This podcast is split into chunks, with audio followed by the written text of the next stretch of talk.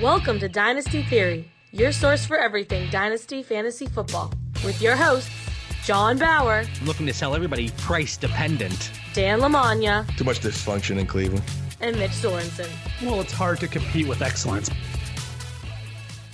Welcome back to another episode of Dynasty Theory, a proud member of the Ross Tucker Football Podcast Network. Gentlemen, it is episode 99, and it's very fitting the way it worked out. Episode 99, the last episode of 2020. Thank goodness we can put this year behind us. But then to start fresh, episode 100 next Tuesday. I am absolutely thrilled. Yes, it's a combination of Superflexology, the now defunct Superflexology, and Dynasty Theory, but 100 episodes nonetheless. And tonight for episode 99, I am joined by Dan Lamagna, that is at FF Coach Dan on Twitter. Tonight, he, he's the man with the fresh haircut if you're watching live. If you're watching on YouTube, the fresh fade. What's going on, Dan? Gentlemen, 16 weeks complete. I must say, I was a little sad watching the last Monday Night Football performance, but, uh, uh, you know, I'm, I'm proud of us grinding through 16 weeks. It's been a blast. You know, we end on the highs of Kamara's and Evans performances and the lows of King Henry's and my, my surfer boy, Chad Hansen. That's another story. But uh, dare I say, I'm ready to join you guys and ready to look ahead to 2021. I was looking at somebody posted something and it was like the top week 16 performances from the past 10 years or the past 20 years whatever the time frame was four people made the list this year. It was just absolutely insane. I mean mitch and i had a matchup and i had alvin kamara and i'm sitting back at home. I'm like oh yeah this is going to be great i'll talk about this in the show it's going to be embarrassing for mitch he came back and beat me but anyway we're all- dominated. I dominated that matchup. you won by less than a point, but I'm also I joined did. I did. reluctantly and unfortunately by Mitch Sorensen. That's at Dyno MC on Twitter. What's going on, Mitch? What's up, guys? This is outside of the draft show that we do each year. This is my favorite show. This is where we go back, we take a look at our takes, and it's not like, hey, I liked Ezekiel Elliott and he sucks. You know, I wish I wouldn't have done that. It's why did we like Ezekiel Elliott? Why did he suck? How can we change things moving forward so it doesn't happen again? And that's spot on. And I tweeted this out. It's one of my favorite episodes of the year as well, because it's important for anybody that is tuning in, whether it is for my fantastic jokes, Mitch's fantastic hair, Dan, his old war stories about coaching and playing, or, you know, but whatever the reason is you're tuning in, if a little bit of that is because of our takes and our insight and our analysis, then I feel an obligation to provide information and, and hold ourselves accountable because we all see it on Twitter, especially. People always want to sing their own praises, and you have to. I- I get that, and we do it too. I'm not, I'm not above taking a victory lap. God knows, but my my legs are so tired from some of the laps I've taken. But we have to hold ourselves accountable. And Mitch, you hit the nail on the head. Not just, oh, I missed on this player. Why did we like that player to begin with? And then why did we miss on it? So how can we correct that? Process improvements. So Mitch, before we get into the actual process improvements, what really stood out to you on the grand scheme of 2020 i- in your eyes from a dynasty perspective? Oh, flat out. If you didn't build for depth, you had no chance this year. I mean, you just you shot yourself in the foot before the season even started if you didn't draft for depth. And there's so many teams that I have, and I posted a trade that I did earlier in the season, but I posted it today, and it was a move to acquire additional depth that I was making a push. And man, I knew it was going to be ugly longer term, but it was ugly short term too. But I, I think that's very important. We preached it all off season, but building depth, being in situations where you don't have to choose between that player that might be on the COVID list, might get pushed from Monday to Tuesday to Wednesday, and then uh back end option. But if you have that depth, that was critical. Dan, what really stood out to you besides the depth issue this season? This year was it was this weird combination. It was like the ultimate grind, but yet it was fun. You know, like, like with all those injuries on top of co- all the COVID guys out, it was like a double whammy each and every week. Dan, you, Dan, what's going on with your internet? It happened during the Sunday brunch. You're He's going full glitching out. robot. Yeah. This happened at a work call today. Like we've been out why don't you jump off real quick and try to jump back on? Just it, really glitchy. But just like mm-hmm. Dan said, I did catch a portion of that. The the grind, it was it was exhaust like I'm exhausted. And for the first time ever on Sunday during the Patreon Sunday brunch episode, it's the first episode I missed ever. Dan and Mitch held on the fort. I was not feeling well. You two came up big in the the, the clutch there, but this season it has been weighing on us and draining us emotionally, mentally, physically at times. You know, so I, I think that's that's something that we can take away from the season. Dan is back, so besides the the grind and while it was exhausting, it was still a fun endeavor. What else do you have? somehow Dan has been abducted by, well, I guess abducted by aliens and taken over by a robot. But once his internet gets going here, Colton in the chat says Dan is on that Walmart connection. Dan, I don't know. You're uh your your hotspot. I, I don't know what's going on. Kyle says good take, Dan. Uh, who knows what the heck that take was? But again, this is the magic. Anybody that watches live, you get to see all the glitz and the glamour that goes mm-hmm. with this. But I might even leave this on the feed. I don't know. Who cares? All right, Dan, let's try again. Is the third time a charm? Take three. I lowered the resolution here. You know, maybe the country internet's uh, uh, act, acting yep. up this week, possibly. Um, just I enjoy that grind, like that weird addictive uh, fantasy football, coaching football, whatever it is. I actually enjoyed it as crazy as it was, and uh, minus losing Dak, it, w- it was a pleasurable year.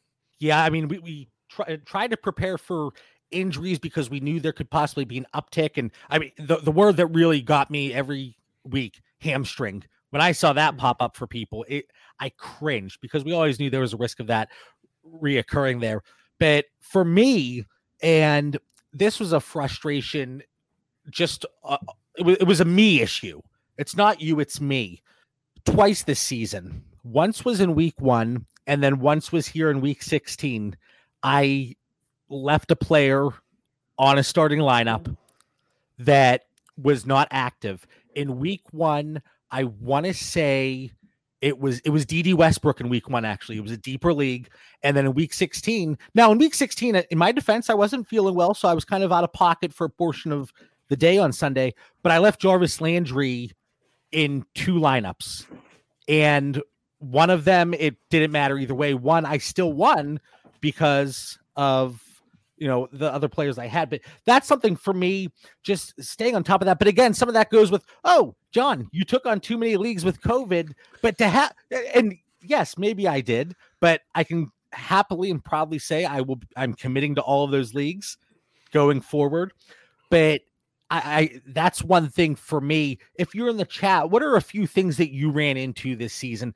Because I don't know how many times people can say it. We say it. It was just the craziest season of all time. But then next year, I feel like we're to say it again. And then the year, eh, we always say it. Kyle says, yeah, the hamstrings were way worse than COVID. It just, especially wide receivers earlier in the season, it popped up over and over and over again. And Dan, I think lowering the resolution, it works for you, man. Hey, whatever it takes for this podcast, boys. Whatever it takes. And John, as far as you taking on too many leagues this year, like there should be a picture next to the, of the energy Energizer Bunny behind you, man. Like that, you are this guy is nonstop. Let me tell you. I was updating. I, I moved my spreadsheet of all of my rosters and my league fees and records and everything from 2020. I made another tab for 2021, and it felt weird deleting all of the information because 2020 it's behind us. So this is the last episode. This is the last time we're going to sit here well next week.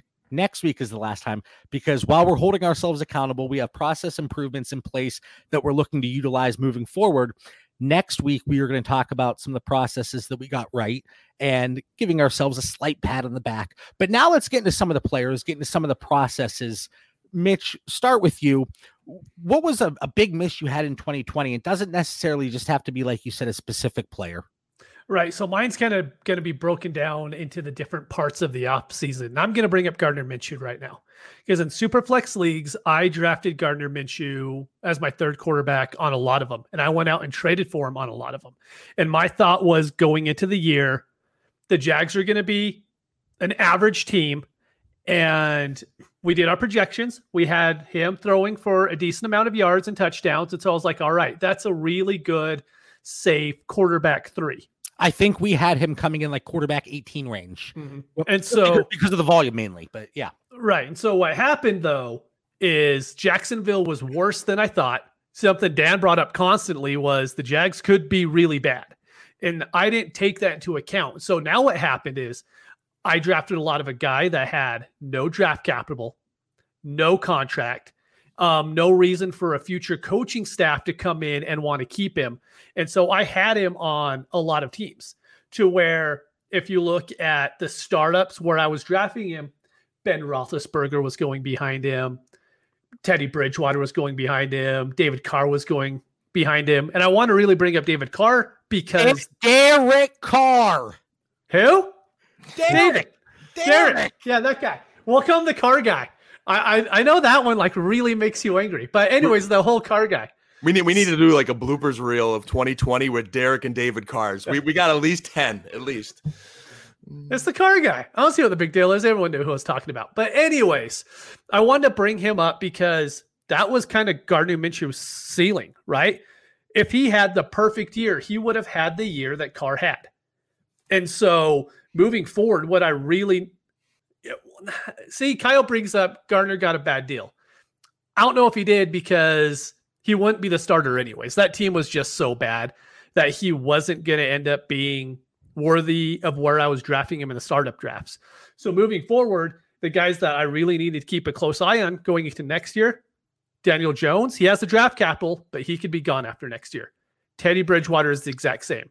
Even if the projections show him do, go, doing well, everyone else is talking him up. I mean, there's a chance to where he, there's a good chance to where he's not the starting quarterback in 2022.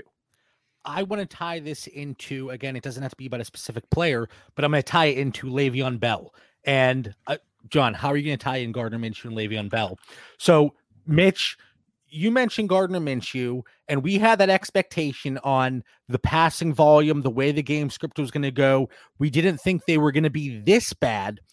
But for me, Le'Veon Bell was in a similar situation because we had the workload that was available in New York, right, Mitch, when we were doing our projections. And we had to account for that somewhere from the running back position. And essentially, all of that got funneled to Le'Veon Bell. So for me, one of my things that is a process improvement is when we're looking at our projections, when we're thinking about our expectations for a specific player, maybe Dan, maybe I I ripped on the dysfunction aspect a little too much. And mm-hmm. you know, the New Year's Eve is coming up. It, it's the holiday season. We, we show appreciation towards people. Maybe be apologetic if we made some some comments along the way. And of course, I ripped on the dysfunction thing. So Dan, maybe I owe you an apology. but really quick before we turn over to Dan, so so any player that we can expect heavy usage where like a Gardner Minshew, a Le'Veon Bell, taking into account that that team is just going to be so horrific that one, there's the potential for them to move on from that player midseason or prior to the season, or they're so bad they go another route because they're looking to get an earlier draft pick, which we've seen with Gardner Minshew. I, I don't think Mike Glennon is better than Gardner Minshew, but the Jags know what they're doing. Something the New York Jets need to figure out. But Dan, again, next week you can talk about this as a big win for you. But what are your thoughts on this whole subject? Because you know, were there any players that you looked at coming in and you were like, okay, I feel comfortable with them, but it just didn't pan out. And a lot of it comes to the team was crap. Yeah, man. Uh, you know, I, I enjoyed the show notes again. And you just, you're like finishing 2020 super strong, JB, because uh, I'm so advanced in my uh, preparation for 2021. Thanks to you guys. But I kind of broke this down into going over my rankings last year and looking at guys I was targeting, guys I was fading. I broke it down by position. And tight end, I felt pretty comfortable with. But quarterback, running back, and receiver, when I look back how I drafted, and I'll, I'll touch more later on like the glaring issues that I may have ignored that led me to this. But you guys know, man, I'm like this emotional, extroverted dude sometimes. That's could even be a fanboy. And you know, I got into quarterbacks, and when I went through my tiers, I thought my tier one was pretty solid. You know, I had my strategies. Well, we'll talk about the positives next week. But when I got to tier two, I was high on Cam Newton, I was high on Jimmy Garoppolo, and I swung and missed by not being aggressive on Tannehill. So as I went through all these positions, I noticed I was either too high on certain guys, like Cam and Garoppolo, because there was just glaring issues that I ignored, and then I just wasn't aggressive enough. Aggressive enough, and I missed on Tannehill, who would have been a nice draft pick that I could have obtained in so many leagues. And then when I went position by position, I kind of did the same thing in other places. You know, running back, it was James Conner for me. I was so high on him. Um, and, and I just missed on Montgomery like everywhere, you know, and I thought I was not aggressive enough on James Robinson. And that may be the dysfunction where JB, I ignored Jacksonville a little too much. I think I, the dysfunction shied me away from Minshew, and for all the reasons Mitch described so eloquently there. Um, but it, I think it blinded me, and I wasn't aggressive enough on James Robinson. And then when I shifted to receiver, too high on not Hollywood Brown. And then I was late to the party on Calvin Ridley. And I thought I could have been much more aggressive on that tier of McLaurin, AJ Brown, and Metcalf. So that's kind of like just my overview of going back and looking in my rankings and seeing that I was just too high in certain areas for just, and I just didn't dig deep enough into those areas. I should have scaled back a little more and been a little more aggressive on those names that I mentioned two things, and I have my notes here. I, I haven't seen your input, but a lot of what you're saying it ties into my point. So I like these easy transitions. But I have a question for you, Dan. When we do this show every Tuesday night, nine o'clock Eastern Standard Time on YouTube, Twitter, and then it gets out on iTunes, Stitcher, Spotify, Podbean. Does the video work for you? Can you see us? Where, like now? Yeah, yeah. very, very visibly and clear. Yes. All right, because I have a question. How in the world were you late to the party on Calvin Ridley when that jersey is behind me week in and week out? You know, I, worked, I, I, worked, for that one. I, I, it took a little bit to get there. See, this was like the one show note that like I didn't have to write this week in the notes. I wrote it. I probably mentioned it in a Dynasty Theory episode number five or something like that. When it, I just remember that one, and I am recalling it tonight that I was late to the party. So no, I I, I had to. That was a good uh, one. It, it, certainly took a while to get there. Some of my jokes do. you, you you brought up Ryan Tannehill, and a few things that I was going to bring up later in the show, just general processes. And as obvious as they sound, when we look at the quarterback position, there's two things we're looking at quarterbacks with volume and quarterbacks with rushing upside. 10 of the top 12 fantasy quarterbacks this season were in the top 12 of passing attempts. There were two outliers Lamar, oh, I almost said Lamar Miller, Lamar Jackson.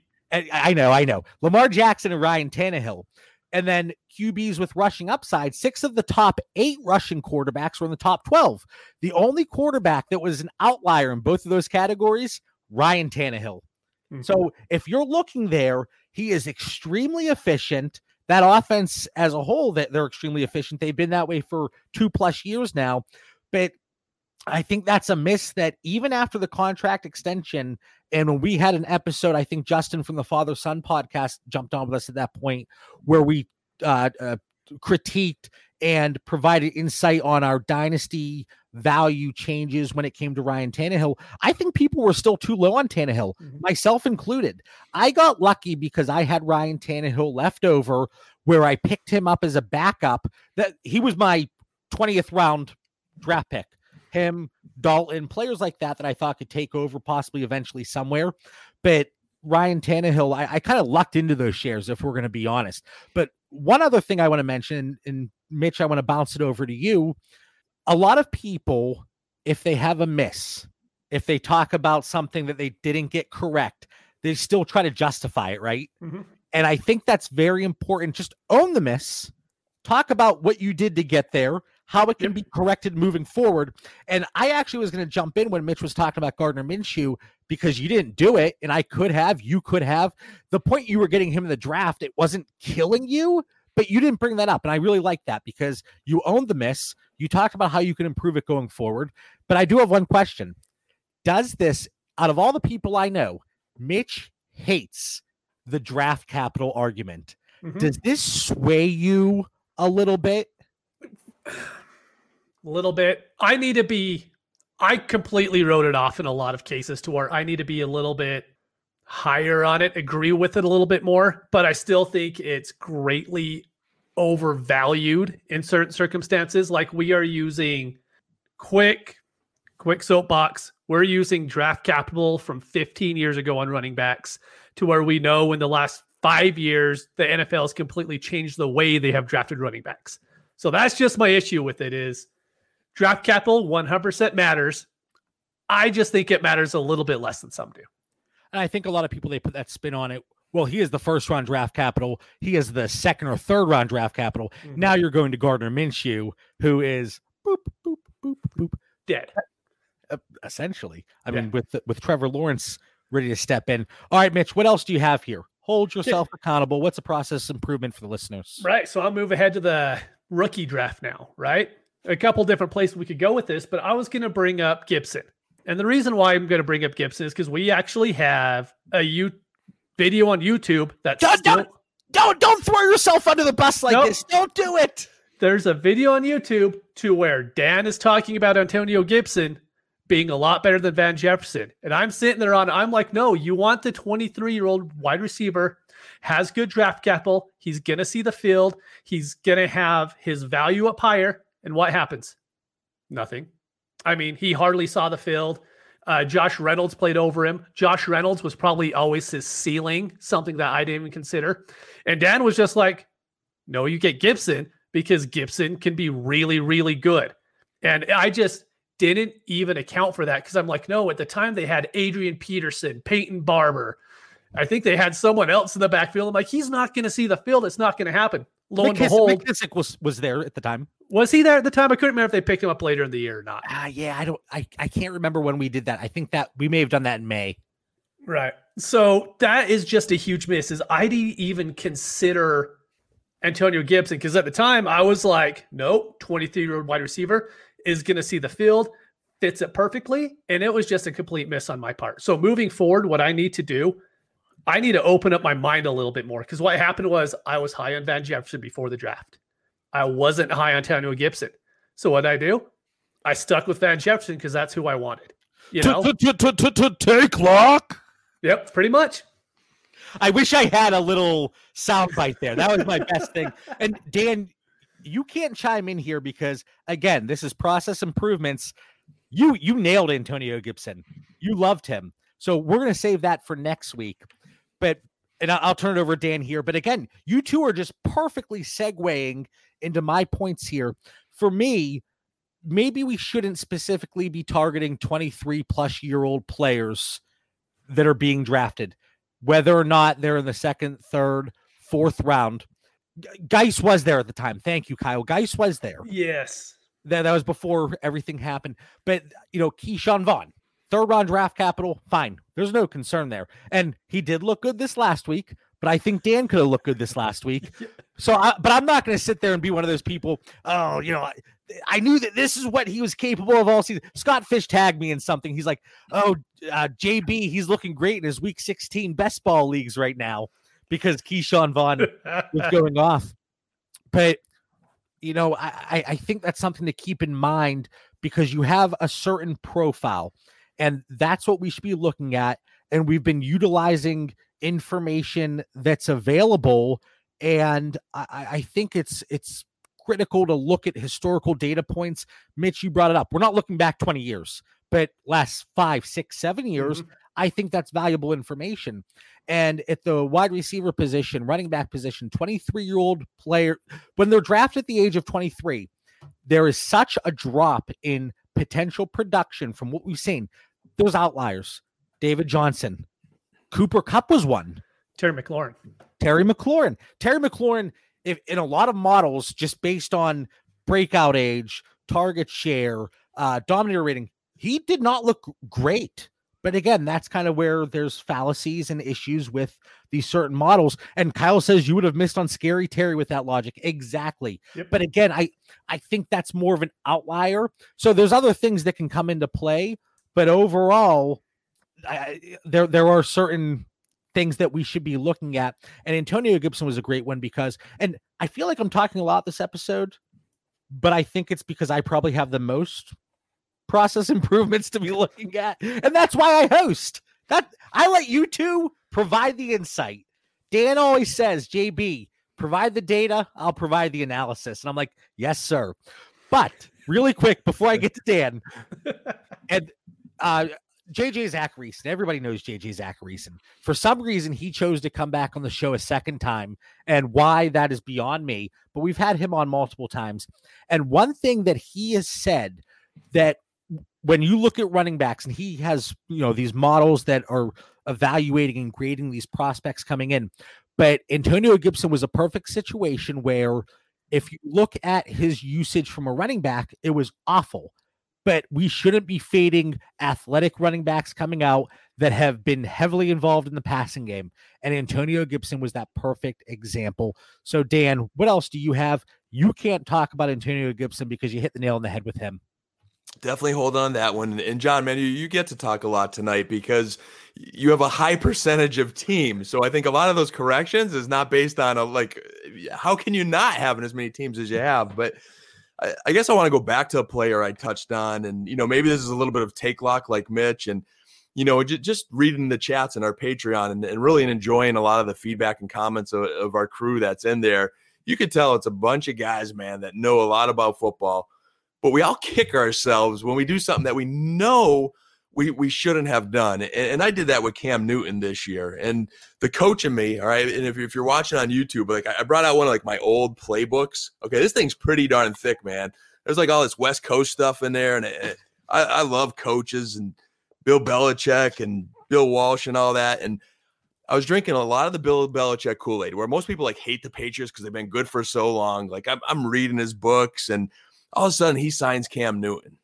And then I I go on Instagram and you know fell too deep into all those Cam Newton workout move, uh, films. I think I had like the Rocky montage playing in the background in my mind there while Cam was working out and he's going with Belichick. And I think one, I'm not going to mention a name, but one, one of the guys I respect on social media kind of was all on the Cam Newton hype too. And then I draft him in the Scott Fish Bowl. And like all of us, man, like I didn't think it through. Like, here's a guy who's had his injuries, went through a stretch where he didn't play well.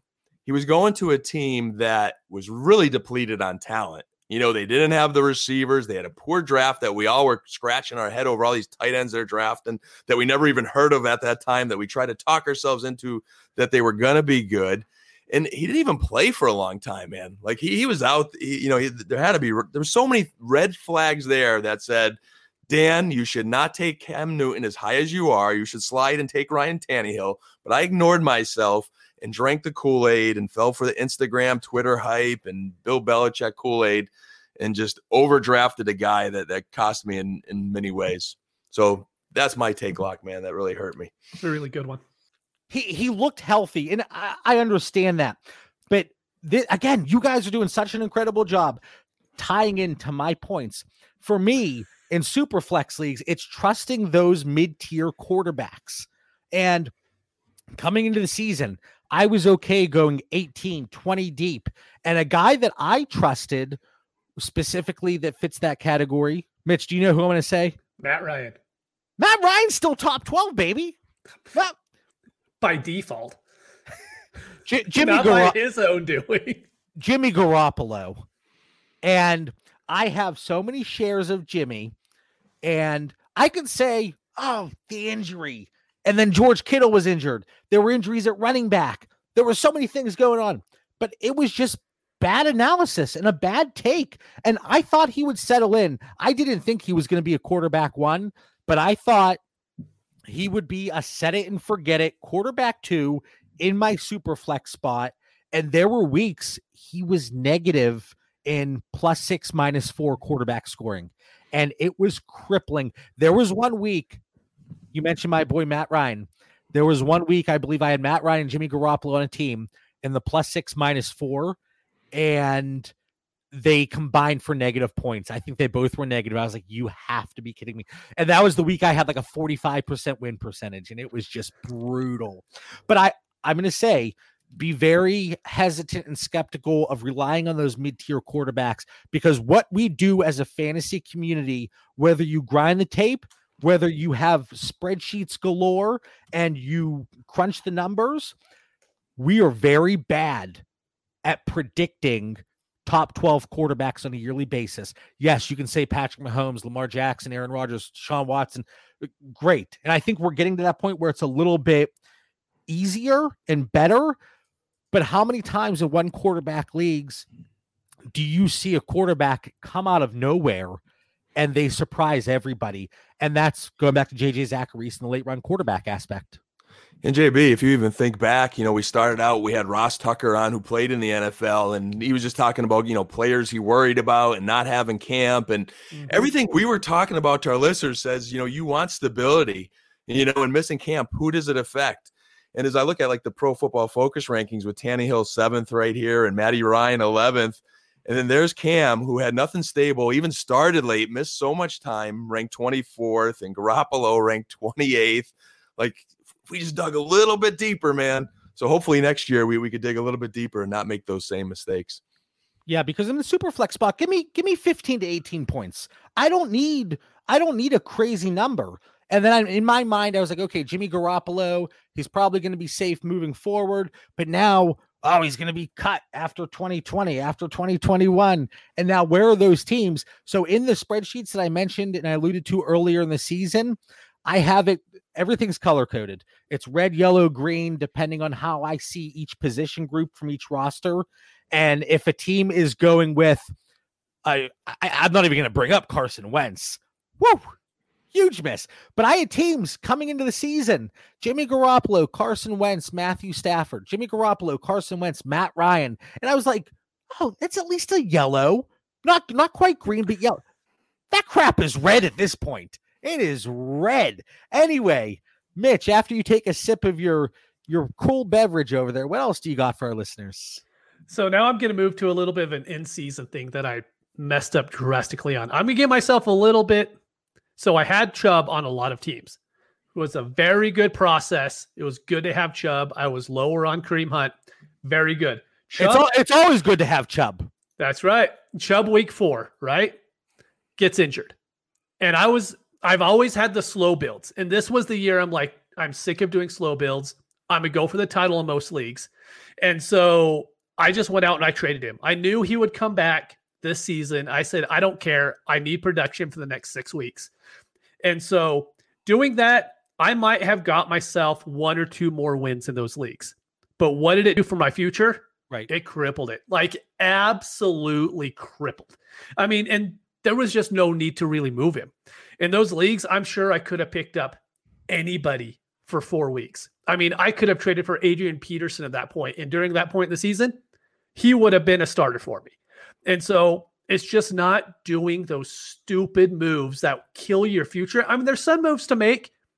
Like, for instance, I traded Matthew Stafford to, I traded for Matthew Stafford, and the person that got him had Tom Brady in the championship game. They won because of Tom Brady. That's a smart move. That's not going to hurt you. Trading Nick Chubb for like a random first and Melvin Gordon kills you. And that is just it's one of the stupidest things I've done, and I did it in multiple leagues this year. It's just having a little bit of patience. This wasn't a CMC injury. This wasn't a Barkley injury. This was like a four to five week injury, and like it killed my future in some leagues because of it. And I think we saw that with Austin Ekeler.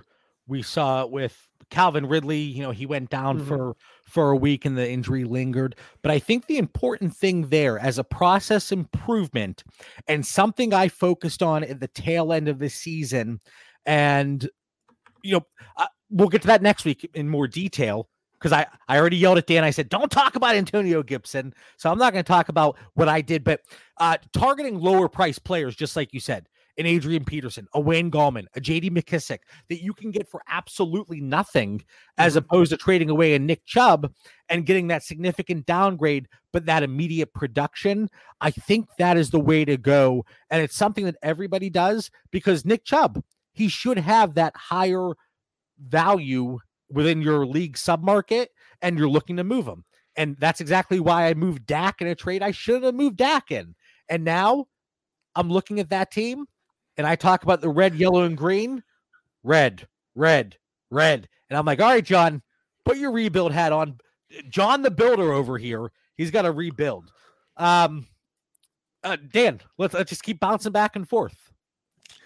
You know, as I think back, and I like Mitch, your your take on trade, and I didn't include that in my notes tonight, but it's something I've been thinking about a lot. Just reval- evaluating not just this year, but two years ago. You know, just I played the cards very aggressive, looking to win now. It's paid off in some places, and some I'm still confident my rosters, but in others, I'm like, I'm starting to get a little bit worried. I'm, I'm starting to think about you know a different approach on draft capital. So I love Mitch's take on the trades. It's an area I'm going to continue to look at. Um, something else I started a little bit more last year when we were all doing our rankings as I was ranking offensive lines.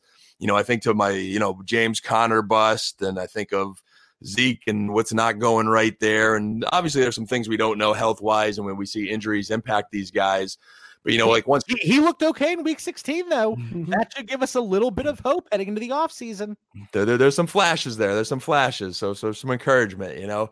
But you know, I think back to Dallas when Travis Frederick retired, and then Tyron Smith's breaking down every year. These O lines that look really good. How good are they? How much is that impacting the running game?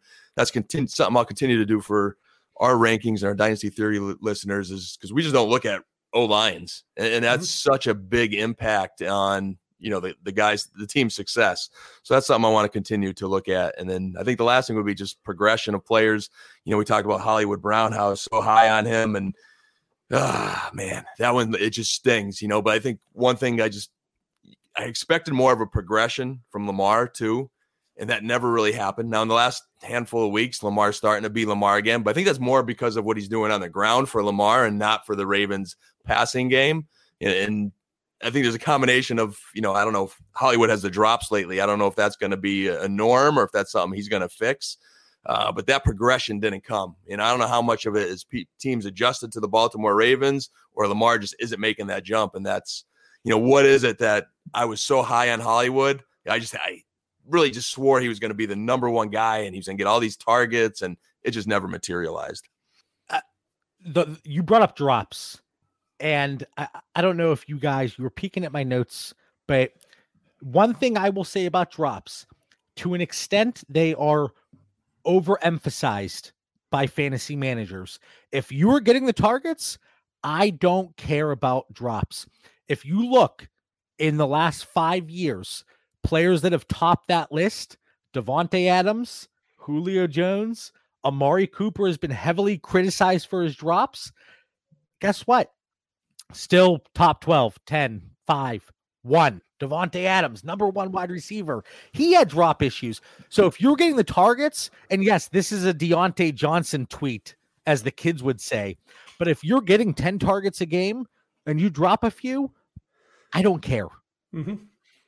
I, I, really don't care.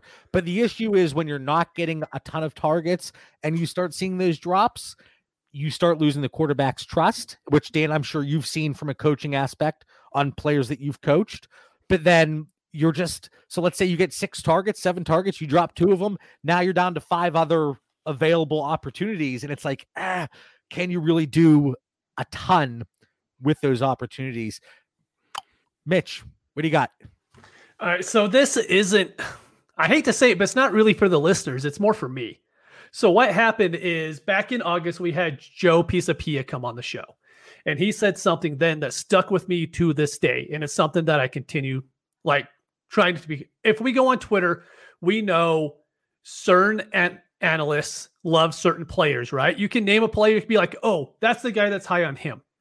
Joe said something really important. He said, It's not about us being right on our players. That doesn't matter at all. What matters is we go out and we help people win money. And that's something that starting from that day that I took to heart. Because like before, I was like, no, no, you want Ke'Shawn, you want Ke'Shawn Vaughn more than you want Cam Akers. And you know, that was my take.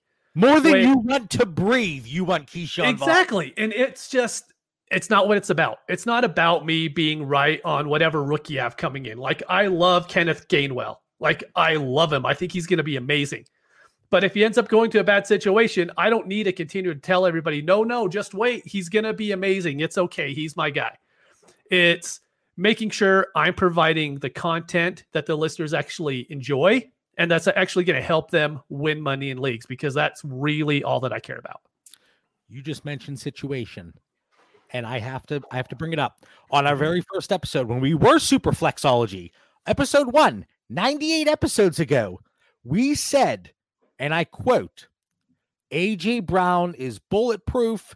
He is not landing spot dependent wherever he goes. He is our number one wide receiver coming out in 2019. He goes to Tennessee. What do we do as absolute idiots? We drop him down our rookie mm-hmm. rankings. And where are we now? AJ Brown, in many people's eyes, is a top five dynasty receiver. I still have shares of AJ Brown, but if we would have stuck with our guns, stuck to our guns, we would have been just fine. What did I tell you guys going into the combine and post combine this year? Cam Akers was my running back three. I had mm-hmm. that. I, I said that. He goes to Los Angeles with a subpar offensive line, a crowded backfield. What do I do? Ah, he's my running back six now, everybody. That's not even the egregious one. What did you do with D'Andre Swift? I don't think you had him out of the first round. no, no, no, no, no. I after some tweaking, I I I did D'Andre was one that I bumped up, and that is because Mitch preached. He he preached. but but again, don't overvalue. And I'm, I could I could say this every day. And again, it's for the listeners, but it is for me more than anything. On my mirror in the bathroom when I'm brushing my teeth, I'm gonna write on there, "Don't overvalue landing spots," because I did it two years in a row, and I will be damned if I do it three years in a row. Fast forward a year from now, oh, I can't believe I did it again, guys. I love I love this wide receiver talk too, man. If, if I could go back to that, JB, and, and, and the, yeah, absolutely. The, the conversation of drops, and I, I, see some of the comments from from our crew here in the chat about you know Jerry Jeudy and Diontae Johnson, and we're all seeing this. And you know, when I go back to my rankings, and, and I have the same challenge every year. And to Mitch's point, we're trying to do better for our listeners. We're trying to win our own leagues, of course, but we're trying to do better for our listeners. And you know, every year I feel confident about my quarterback rankings, my running back rankings, tight ends, you know, pretty confident and, and they come out pretty good. But wide receivers, there's so many of them. So the rankings is so expansive and it's like such a bigger challenge. And I played wide receiver. So I, I love this one even more. So like Marquise Brown's drops, JB, they frustrated me watching them because they're like some easy ones, like five yard outs. He's not even gassed. It's it's a needed third and three and he's dropping an easy out. So I'm a little bit concerned about his drops. Dan, really quick, what, what, was your drop percentage? Do you know offhand? If I, I play, if I play, I still know my Pee Wee stats, so I would know. I was the poor man's Wayne Chrebet, and I don't know if anyone's old enough to know Wayne Chrebet on the show. If, if not, you're going to have to Google him. Uh, that would I know, be my, I know Wayne Chrebet. Yeah, that that would be my description there. But anyway, enough Al Bundy moments. So drops Amari Cooper. Okay, he was one. He would have a concentration laps. And I watch Dallas more than anyone, so I even get the the post game press conferences, and I love how critical he was of himself and analyze it to the point where he says, "I know I could do better, and I'm going to." And he did. His drops were, were much less this year. I think overall he he did really well. Jerry Jeudy and watching him drop footballs this week, I'm a little bit concerned about his maturity. He showed me a lot of bad body language and frustration on the sidelines, and hopefully that can improve. And it's just being young, but that's something I'm going to watch moving forward. How could Jerry Jeudy mature?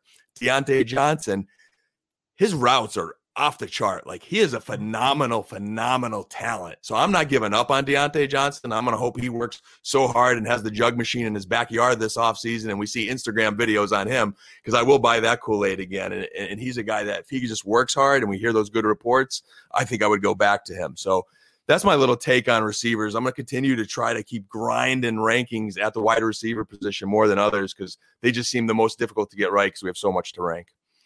Kyle has a comment here, and I think it ties perfectly into a tweet that Mitch had, and I'm going to tie it into that. So Kyle says, Don't expect rookies to produce year one, and you'll miss less. And I agree with that to an extent. But Mitch, and I, I'm going to paraphrase here, but a few weeks ago, heck, it could have been yesterday. I keep saying my days are all mixed up. Could have been two years ago, for all I know. But you said that if you paid a certain price for a player at one point, and you know, let, us say it was a Ke'Shawn Vaughn, and mm-hmm. I I paid, I picked him at one ten, okay, and then two years from now, he really comes on. That doesn't make that the right pick because at his value fluctuated and dipped so much up to that point that it was a wasted pick. Because at this point, let, let's say I, I spent the 110 on him. But now you let's say I could get him for a late 2021 second. It's just an arbitrary value. I, I, I lost out on that. So while he did miss in year one, even if he comes on, you're seeing that that dip in value, and you can tie it into 2021 with maybe Kyle Pitts. Mm-hmm. Maybe he bombs in year one. I'm not saying he will. We love Kyle Pitts, but let's say he does bomb and you spent 106 in a tight end premium league in one of the safe leagues where it's two PPR that was a missed opportunity because you could have gone with one of the receivers, maybe that pops off. And again, a lot of it's hindsight, but I think that kind of ties into what you were saying to an extent. Okay, so leading and, into- and really quick, Kyle, I love that comment, by the way. So leading into this, here's a question I have for you guys. I had a tweet, someone brought it up this week to where I said Jalen Reagor will help you win leagues. That was my take because that's how high I was on it. Was Reagor a bad, bad process, or is it just a rookie doing rookie things because right now, if you he was being drafted in the first round. Right now, dynasty value wise, Lamb, Jefferson, Higgins, at least are going higher than him. Probably Aiyuk as well. I guarantee and, Aiyuk's going ahead of him. And then so he's probably closer to the Shenault, Pittman, and Claypool. He's probably right around those guys. I honestly, I think, it, and and we're taking part in a startup tomorrow. Mm-hmm. Day one kicks off tomorrow. I would wager let me find something that's not too valuable. I have a roll of tape over there. Okay. I will wager that roll of tape. And it's not fancy, it's just scotch tape. It's nothing great. So don't get too excited. It's not that good like electrical tape.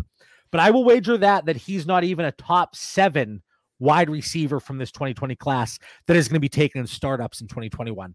I agree. So was that a bad process? Or was it maybe he comes on so it's not a huge deal? Uh, if I could chime in, I think yeah. it's the I think it's the unknown. You break down this rookie class. What don't we know? Who's going to be able to respond to not having camp? You know, not who needs that time more than others. Then you have the health factor. He had to overcome injuries. So now you have a rookie receiver that had to overcome injuries, no camp, and then you have the Eagles struggles. Who predicted that? Like who predicted that their coach would all of a sudden not run Miles Sanders even when he's running good? He did it again here in week 16 in a must win game versus Dallas. Miles Sanders is running decent in the first half. Second half comes, let's get away from the run, even in a close game. Like those things impact the progress of a rookie. So I would say no, it, it's not process, Mitch. How could we predict? We're not in that locker room or on that practice field to say Jalen Reagor is going to catch on as fast and have a good a situation as Justin Jefferson. You just you just don't know. So I think it's a little bit of bad luck. Now, talent evaluation, who knows? You know, we're all trying to do our best to evaluate is Jalen Reagor better than these other rookies? That's that's yet to be determined. I think what was alluring to people and really enticed people was the fact that that wide receiver room was so wide open, right? But for him, what stood out to me and what really intrigued me because in some of our FFPC drafts, which it was just redraft, we mm-hmm. targeted him extremely late. And that's not a redraft league where it's five players on your bench. You have depth. So I was okay holding him, especially the cost to acquire. And I think he was one of those upside plays. But we saw the opportunity that presented itself and it just never panned out. And I think that's what was frustrating. But now we're going to go into a situation in 2021.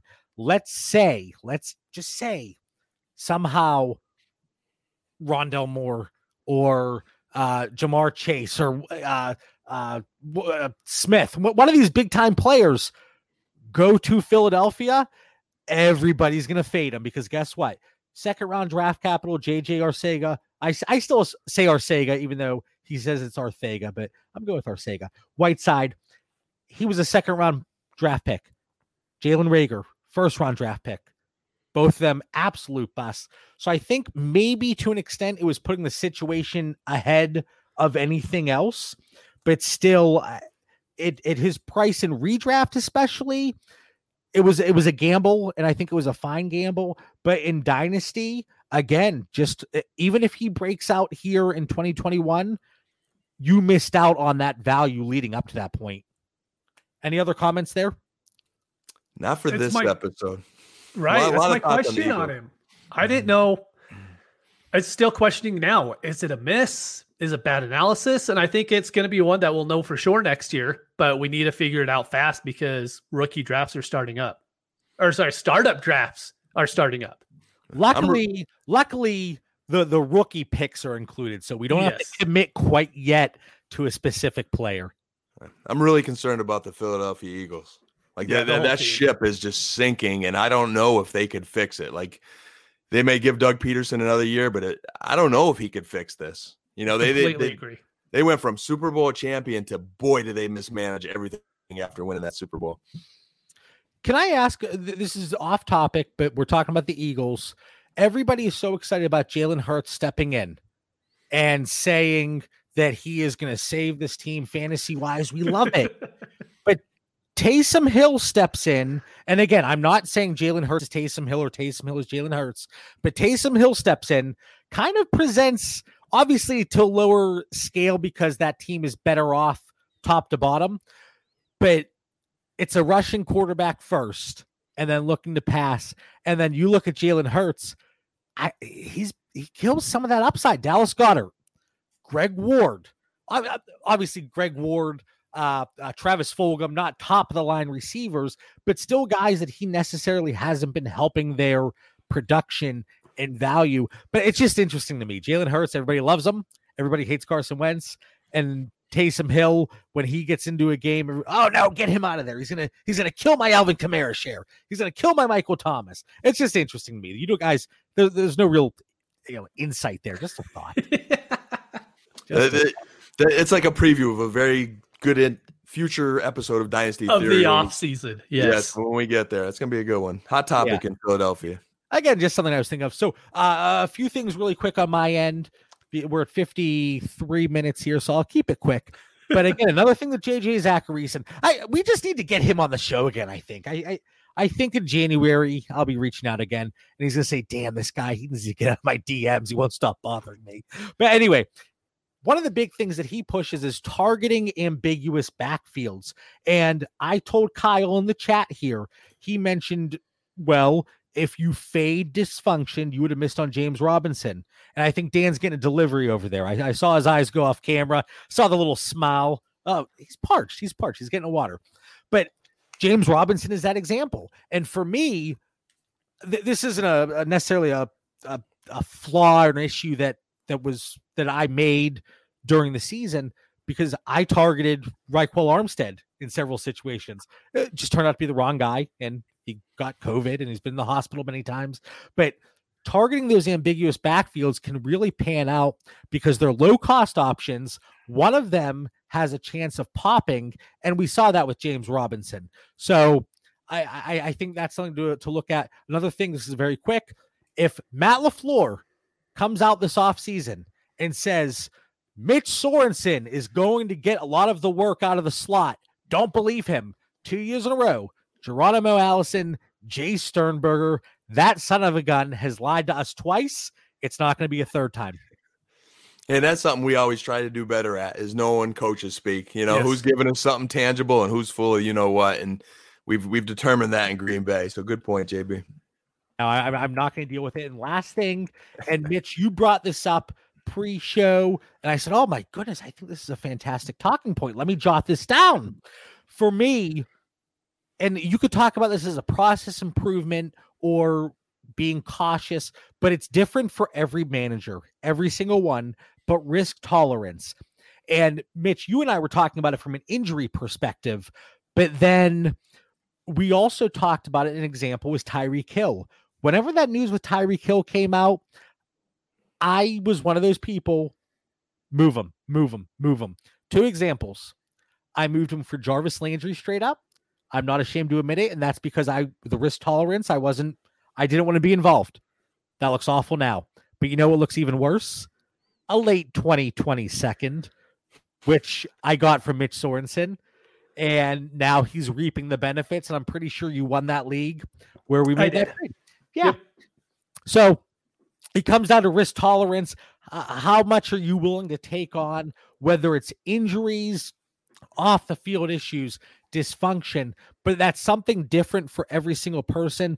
And Mitch, you kind of looked at it from the other side. You were like, maybe I need to be a little bit more cautious because you don't even think about you're like injuries. Ah, I don't care.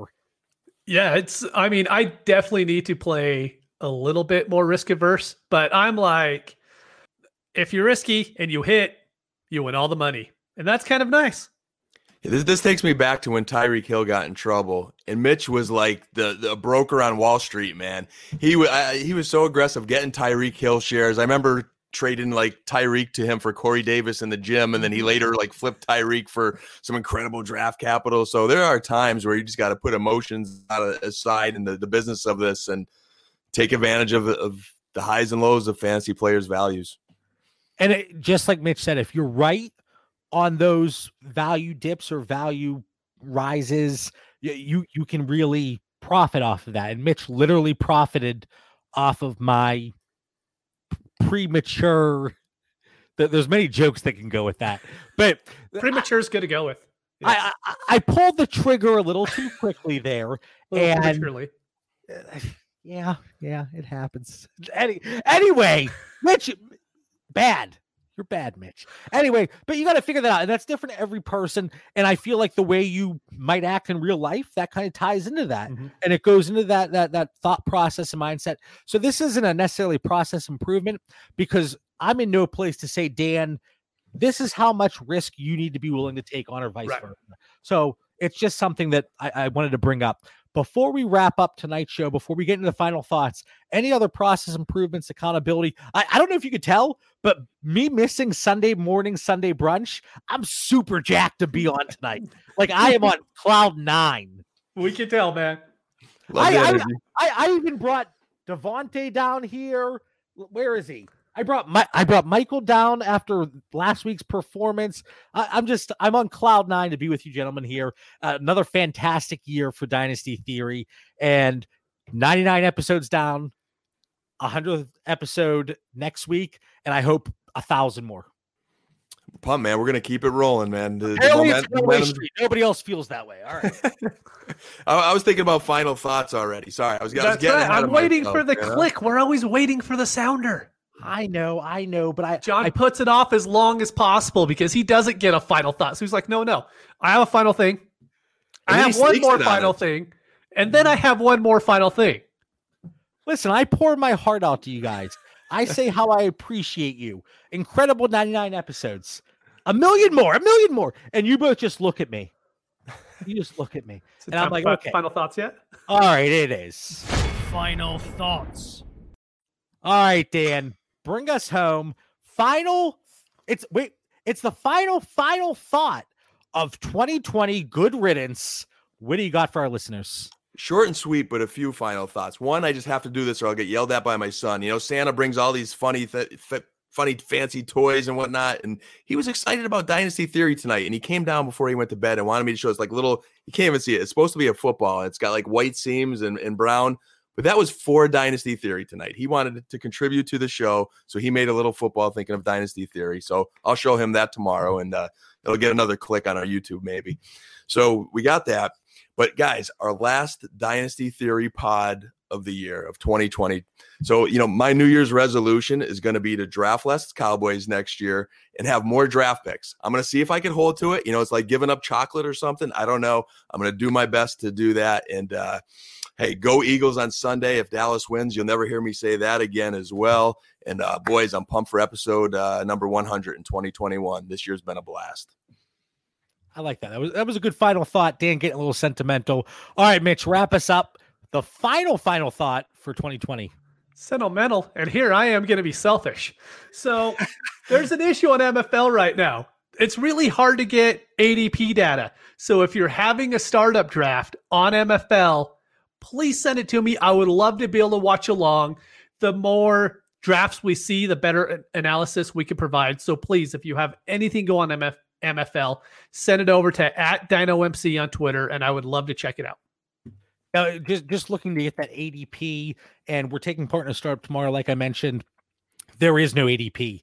Every player nine nine nine nine. They're all so I say I keep making the joke, and you know me, Mitch and Dan. If I make a joke once and it gets like even the slightest chuckle, I run that bad boy into the ground. And I keep saying, oh, it's the 11th round. K- Christian McCaffrey dropped me because there was no ADP. So uh, hopefully that happens. We'll we'll see. But as always, we want to thank everybody for tuning in. The live chat was absolutely incredible, as always. Uh, you know, 2020 could have been better. Had its had its downs for sure, but I, I, think it had its ups. And getting to know you, gentlemen, Dan and Mitch, and getting to know our listeners and kicking off the Patreon, I am extremely grateful for all of that. So before I start start sobbing over here because my heart is so full, like I said, I want to thank everybody for tuning in. Follow the show on Twitter and Instagram at Dynasty Theory FF. Stay safe, be kind to each other, have a great night, and hopefully everybody has a safe and very happy New Year's. See you guys.